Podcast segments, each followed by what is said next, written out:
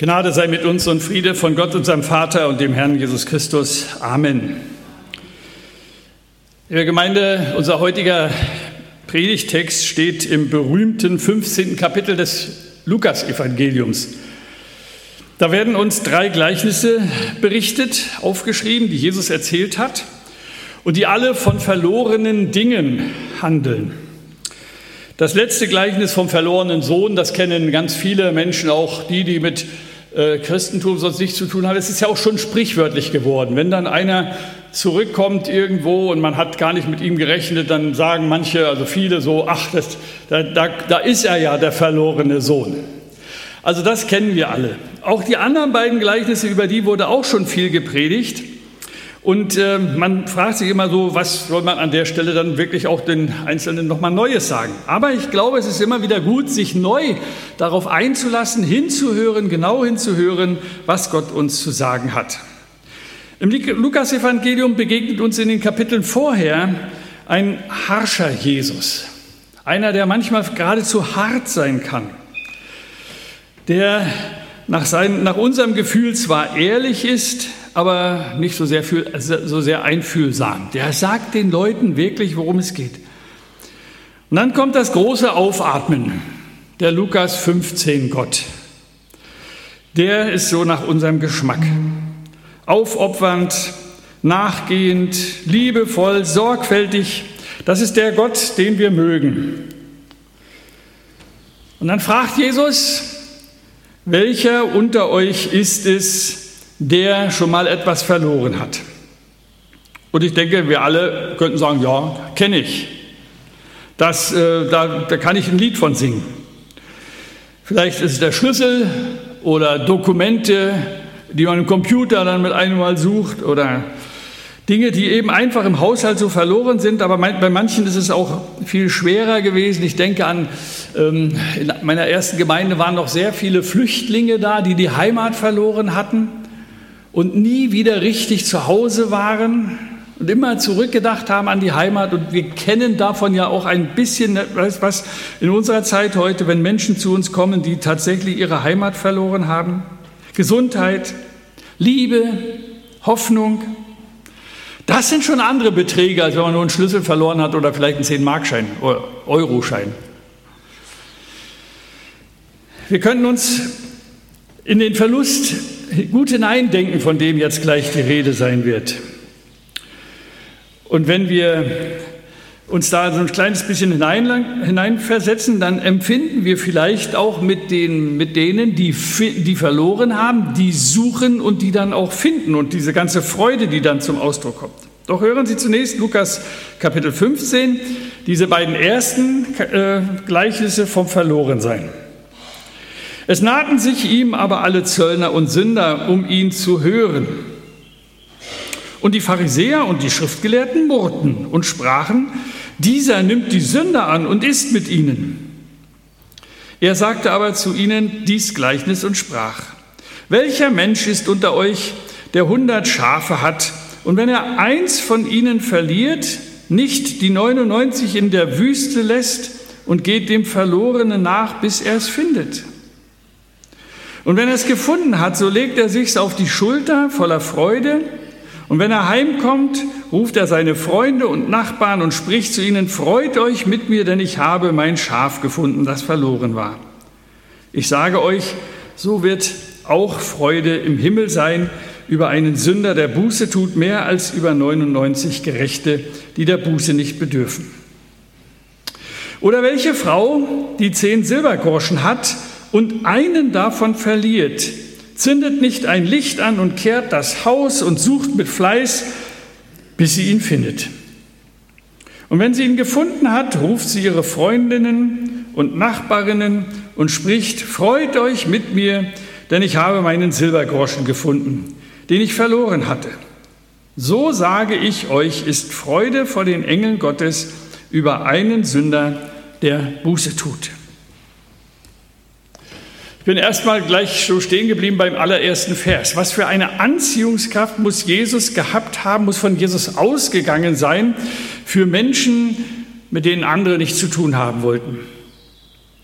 die keinen guten Ruf hatten. Damals waren, die Zölln, waren das die Zöllner, also Leute, die mit den Römern zusammenarbeiteten. Da waren Frauen aus dem ältesten Gewerbe der Welt. Es waren Soldaten, Menschen also, mit denen die frommen Priester und die Schriftgelehrten nichts zu tun haben wollten. Und deshalb, gleich im zweiten Vers, ärgern sie sich auch darüber, diese Pharisäer und die Schrift, Schriftgelehrten, dass Jesus sich um diese kümmert. Und sie sprechen Jesus daraufhin an. Und da erzählt Jesus ihnen diese Gleichnisse. Und sagt, das ist so wie mit denen, die etwas verloren haben. Man möchte antworten, als Jesus fragt, welcher unter euch ist da, ist, welcher Mensch unter euch ist einer, der genau so handelt? Und dann würden wir vielleicht sagen, keiner. Also heute jedenfalls nicht mehr. Weil das ist doch auch ein bisschen schwierig, ja, 99 zurücklassen, um einen zu finden. In Gefahr zu bringen, um eins herauszusuchen. Wozu das Aufheben? Um diese vergleichbar kleine verlorene Menge. So könnte man fragen. Betriebswirtschaftlich macht das vielleicht überhaupt gar keinen Sinn. Stunden hinterher zu laufen und dann noch auf die Gefahr, dass man sogar noch anderes verliert. Aber Gott scheint ein anderes Verhältnis von Zahlen zu haben oder zu Zahlen zu haben. Ein anderes Verständnis vom Rechnen, wie wir das manchmal tun. Im Psalm 90 heißt es, tausend Jahre sind bei dir wie der Tag, der gestern vergangen ist. Das ist ein Tag, ganz besonders wichtig. Unter tausend Jahren. Gehen wir also den einzelnen Gedanken unseres Gleichnisses noch einmal nach. Das erste, der erste Gedanke, über den wir reden wollen, Gott rechnet anders. Das haben wir eben schon gemerkt. Keiner von uns geht das Risiko ein, das Große zu verlieren, um ein Einzelnes zu gewinnen. Verluste, so sagen wir, gibt es überall und sind nicht zu vermeiden. Eins gefunden und den Rest verloren, das macht doch keinen Sinn. Und warum sollen alle darunter leiden, wenn, ein, wenn man sich um einen Einzelnen noch kümmert? Wir, haben ja in Bad Blankenburg sehr viele äh, Studienreisen gemacht, äh, Gästereisen, die wir so in verschiedene Städte und so weiter gemacht haben. Und da war immer klar, dann und dann ist Treffpunkt wieder hier am Bus. Und dann hat man durchgezählt, dann war einer zu wenig. Und dann sagte irgendjemand, Verlust ist überall. Ja, Verlust gibt es überall. Und das war dann auch manchmal ganz schön, ganz schön anstrengend, wenn dann derjenige wirklich sich ver verloren hatte oder wie auch immer. Und dann mussten alle warten auf den Einzelnen und das ging vielleicht fünf Minuten oder zehn Minuten noch gut, aber dann war irgendwas Schluss. Und dann haben die alle schon mal geguckt und haben gesagt, der kann auch mit dem Zug nach Hause fahren, wenn er nicht da ist. Ja, so denken wir. Aber Gott rechnet anders. Da ist eins mehr als 99. Da wird niemand abgeschrieben. Da ist jeder Einzelne so viel wert, dass aller Einsatz lohnt. Und auch die vielen sind nicht einfach nur eine Masse, sondern auch die Masse sind die vielen Einzelnen, um die Gott sich kümmert. Das ist seine Mathematik, das ist seine Logik, die er hat. Jeder dieser Einzelnen ist unendlich wertvoll, denn er wird von Gott gesucht soll gefunden werden, gerettet werden, heimgebracht werden, wieder mit nach Hause kommen. Auch eine Silbermünze ist mehr wert als, als neun davon, wenn es eben die eine ist, die verloren war und um die diese Frau sich vielleicht stundenlang gemüht hat, das ganze Haus auf den Kopf gestellt hat und wieder her, um dies eine zu finden. Und wenn dieses eine gefunden ist, dann merkt man mit einem Mal, das hat einen ganz besonderen Wert. Nicht einfach nur eine unter vielen anderen. Das ist meine Münze. Nach Gottes Buchhaltung wird deutlich, dass Gott jedem, jedem Einzelnen, jeder Einzelnen so viel Wert beimisst, dass sich aller Einsatz lohnt, egal was es kostet. Zweitens, Gott sucht alle, nicht nur den Einzelnen, sondern Gott sucht, oder ich habe hab auch überlegt, ob man sagen, sagen sollte, Gott will alle.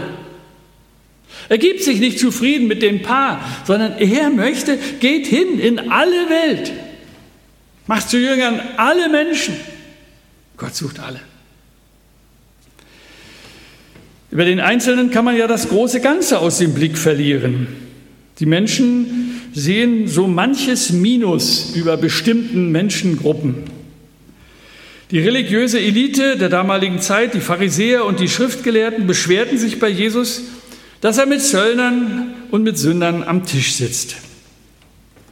Und sie sagen, diese Leute, das sind doch alles Loser, das sind doch Leute, über denen steht ein großes Minuszeichen. Warum kümmerst du dich um diese Verlierer? Ein anderes Mal ist Jesus nicht bei den Zöllnern, sondern bei den Aussätzigen, die wegen ihrer Geschwüre und wegen ihrer Krankheit ausgestoßen wurden, vor denen man Angst hatte vor Infektionen. Wieder an anderer Stelle hatte er Kontakt mit zweifelhaften Frauen, mit denen kein frommer Kontakt haben sollte. Und auch wer eine Behinderung hatte, war im alten Israel ausgestoßen. Gott hat sich offensichtlich mit ihm nicht identifiziert, sonst, sonst würde es ihm ja nicht so schlecht gehen. Aber Jesus sucht sie alle. Er geht zu ihnen, er schätzt sie wert, er isst mit ihnen, hat mit ihnen Tischgemeinschaft, er redet mit ihnen, er hört ihnen zu, er lernt von ihnen und er nimmt sie an. Jesus macht aus dem Minuszeichen über diesen Menschen ein ganz großes Pluszeichen. Das Zeichen des Kreuzes. Wo er selber sagt, da habe ich gehangen für dich, das habe ich eingesetzt für dich. Mein großes Pluszeichen steht über dir. Und da kann man sich natürlich fragen, wer sind denn eigentlich die Verlorenen? Kann es sein, dass vielleicht alle verloren sind? Alle die, die keine Orientierung mehr haben? Das Schaf, das sich in der Steppe verirrt hat und jetzt ganz allein dasteht? Derjenige, der nicht mehr weiß, wie er sich eigentlich verhalten soll, was eigentlich vorne und hinten ist, der lauter Verschwörungstheorien hat und dann irgendeiner Alternative aufsitzt, Leuten, die meinen, wir wissen es alles viel besser, du musst nur zu uns gehören, dann weißt du auch wieder Bescheid. Sind es nicht die Leute, die tatsächlich ja nicht mehr wissen, wo hinten und vorne ist, weil sie immer am Rande standen, weil sie immer ausgegrenzt waren? Ist die Münze, die ohne die anderen relativ wirkungslos ist. Aber weil Jesus sie sieht, die Einzelnen, deshalb geht, geht der Hirte los. Deshalb putzt die Frau ihr ganzes Haus, weil sie wissen, was auf dem Spiel steht. Sie hören nicht auf zu suchen, weil Schaf und Münze sonst nicht nur verloren sind, sondern auch verloren bleiben, wenn niemand sie sucht, wenn niemand aus dem Minus das Plus macht, wenn das Leben so bleibt, wie es eben ist. Deshalb kommt Gott und deshalb will er retten. Er sorgt sich um jeden. Liebe Freunde, können wir das verstehen? Können wir das begreifen, was das eigentlich bedeutet, wenn ich selber mich nicht mehr annehmen kann und dann mit einem Mal da ist? So sehr hat Gott die Welt geliebt, dass er seinen einzigen Sohn gab, damit alle, die an ihn glauben, nicht verloren werden. So sehr hat Gott uns gesucht. Aber genau an dieser Stelle stocke ich und frage mich, wohin gehöre ich? Sind wir hier im Gottesdienst die Gerechten? Die, auf die anderen, die draußen sind, vielleicht einfach nur hochschauen sollten? Oder sind wir vielleicht auch die Verlorenen, die immer noch umherirren oder in einer Ritze liegen oder ein, und, und denen gesagt wird, Gott, Gott sucht dich, obwohl dich andere schon längst aufgegeben haben? Es sind Menschen unter uns, die sind dankbar heute für diesen Morgen, für ihr Leben, für das, was hinter ihnen liegt, für ein erfülltes Leben. Schön, dass es solche unter uns gibt. Herzlichen Glückwunsch. Aber es sind auch andere da. Andere, die vielleicht das nicht mehr so sehen, die dankbar sind, dass sie überhaupt es bis hierher geschafft haben. Menschen, die fast erdrückt werden von Angst oder von Einsamkeit, von Trauer, von Krankheit, von Depression. Wir kennen das. Wir kennen jeden, jeder Menschen, denen das, die das so, denen das so geht. Und manchmal sind wir selber davon ja so betroffen. Dann gibt es viele, die nicht mehr wissen, wie sie sich diese, diese Tage eigentlich einrichten sollen. Unklar, unsicher. Mit all den auf sie einströmenden Fragen. Und dann leuchtet vielleicht durch diese Geschichte die Erkenntnis auf, hoffentlich bei jedem Einzelnen von uns, dass Gott jeden von uns sucht und uns nachgeht und sagt, du, das muss nicht so bleiben in deinem Leben. Das kann sich verändern. Es gibt die Möglichkeit der Umkehr. Es gibt die Möglichkeit des Gefundenwerdens. Und deshalb können wir das in einem Gebet Gott sagen und sagen, ich möchte zu dir zurückkommen. Egal wer wir sind, egal wohin, wohin wir uns verrannt haben und wohin wir getrieben worden sind, mitten in unserer so logischen und mathematisch erklärten Welt macht sich die Erkenntnis breit, Gott rechnet anders. Gott sieht mich anders. Gott sucht jeden ohne Rücksicht auf mögliche Verluste.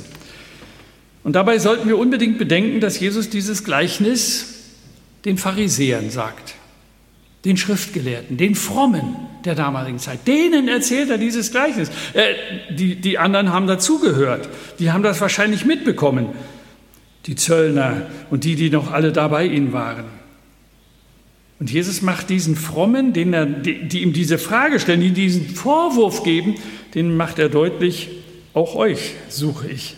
Deshalb rede ich überhaupt mit euch. Deshalb möchte ich, dass ihr das erkennt, ihr, die ihr euch für so richtig haltet, in eurer eigenen Gerechtigkeit lebt.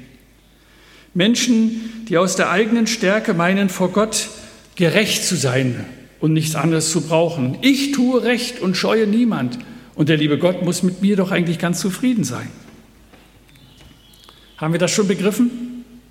Merken wir, wie Jesus uns nachgeht und lassen wir uns von ihm finden? Denn das wird deutlich. Jesus zwingt uns nicht, aber er sucht jeden. Und er sieht uns auch in der großen Masse. Er akzeptiert unsere eigenen Wege, aber er freut sich, wenn ein Mensch sich von ihm finden lässt. Und damit sind wir beim letzten. Die Freude ist groß. Beide Male heißt es so, sage ich euch, ist Freude vor den Engeln Gottes über einen Sünder, der Buße tut.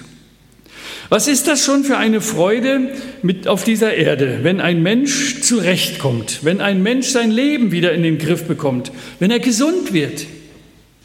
Wie freuen sich Eltern oder Ehepaare oder Freunde, wenn das Leben eines geliebten Menschen wieder in die gute Spur kommt? Was kann daraus für ein Segen werden, wenn ein Mensch suchtmittelfrei leben kann und das weitergeben kann und das anderen auch erzählen kann, du, es gibt eine Hilfe. Wenn ein Vater zu seiner Familie zurückkommt oder wenn in einer Familie Vergebung ausgesprochen wird und dann auch gelebt wird und ein neues Miteinander beginnen kann. Wenn zerstrittene Nachbarn wieder miteinander reden, das allein hat schon einen unglaublichen Wert ist tatsächlich schon etwas, was uns froh machen kann und auch glücklich machen kann. Aber Jesus redet nicht nur von dieser Freude, sondern er spricht von der Freude im Himmel. Wenn ein Mensch zurückfindet zu Gott, das Wort zurückfinden macht ja deutlich, dass wir ja einmal da waren. Und dass wir so, dass, dass Gott eine Sehnsucht hat, dass es wieder so wird, wie es mal war. Und diese Gemeinschaft mit Gott wieder hergestellt wird wir zu einer Umkehr kommen. Wir brauchen eine Umkehr, wenn wir zurückfinden wollen. Eine Veränderung der Lebensrichtung. Die Bibel nennt eine solche Lebensveränderung Buße. Umkehr, Veränderung. Das fällt uns oft nicht leicht, ist aber die einzige Möglichkeit, wenn wir merken, dass es in, der, in die falsche Richtung geht. Deshalb ist das ja auch interessant, dass es in unserer deutschen Sprache so dieses Wort gibt, da habe ich ein Bußgeld bekommen, ja, also eine Auflage für ein Bußgeld. Und das ärgert uns natürlich sehr, weil wir ja sagen, da sind wir erleichtert worden, hätte nicht sein müssen. Aber ich weiß nicht, wer unter Ihnen Autofahrer, sind ja viele Autofahrer unter uns und wem das schon mal so passiert ist, wenn man denn geblitzt wird, fährt man die nächsten 20 Kilometer langsamer. Also vielleicht auch 200 oder so. Ja, man, man, man merkt sich das. Und das verändert auch unser, unser Halt. Deswegen ist das eigentlich ein Bußgeld, damit wir umkehren, damit wir Veränderung in unserem Leben bewirken. Also das ist äh, schon mal gut. Und dann sollten wir sagen, naja, dann ist so ein Bußgeld sozusagen äh, eine Lektion, die wir bekommen haben. Gott möchte das. Fällt uns oft nicht leicht, ist aber die einzige Möglichkeit, wenn wir merken, dass wir in der falschen Richtung unterwegs sind, dass wir tatsächlich Veränderungen vornehmen. Und wenn wir umgekehrt sind und selbst merken, dass die Richtung wieder stimmt, dann kommt es auch bei uns selbst zu einer wirklichen, echten Freude. Aber es heißt nicht nur bei uns, sondern da heißt es, da wird Freude im Himmel sein. Freude im Himmel. Ein Fest wird dort gefeiert, wenn Menschen gefunden werden. Wenn sie wieder zurückfinden zu Gott, dann freut sich der Schöpfer, dann freuen sich die Engel im Himmel. Er sucht uns, er geht uns nach, er hört, äh, hört nicht auf, uns zu suchen. Wenn er uns findet, dann ist Freude da. Gott, der Herr, hat sie gezählt. Wir singen nachher gleich noch ein, ein Lied, was, wir, was ich mal rausgesucht habe, ist ein Kinderlied. Mancher von Ihnen kennt das vielleicht und andere werden mal so ein bisschen gucken und sagen, naja, ist das nicht ein bisschen naiv? Weißt du, wie viele Sternlein ähm, stehen, stehen? Ja, weißt du, wie viele Sternlein stehen an dem großen Himmelsfeld? Gott, der Herr, hat sie gezählt, dass ihm auch nicht eines fehlt. Das ist es. Er sieht das Ganze. Und er möchte, dass nicht eines fehlt. Wir werden es nachher gleich noch miteinander singen. Ich wünsche uns allen diese Freude, diese Freude, die im Himmel sein wird und die uns selber erfassen kann und die Erfüllung, die nur Jesus unserem Leben geben kann. Und dabei wünsche ich uns, dass unser Leben reich wird und beschenkt wird und wir so zu einer neuen Lebensrichtung kommen. Gott segne uns dabei. Amen. Wir singen das Lied, was schon angekündigt ist. Weißt du, wie viele Sternlein stehen?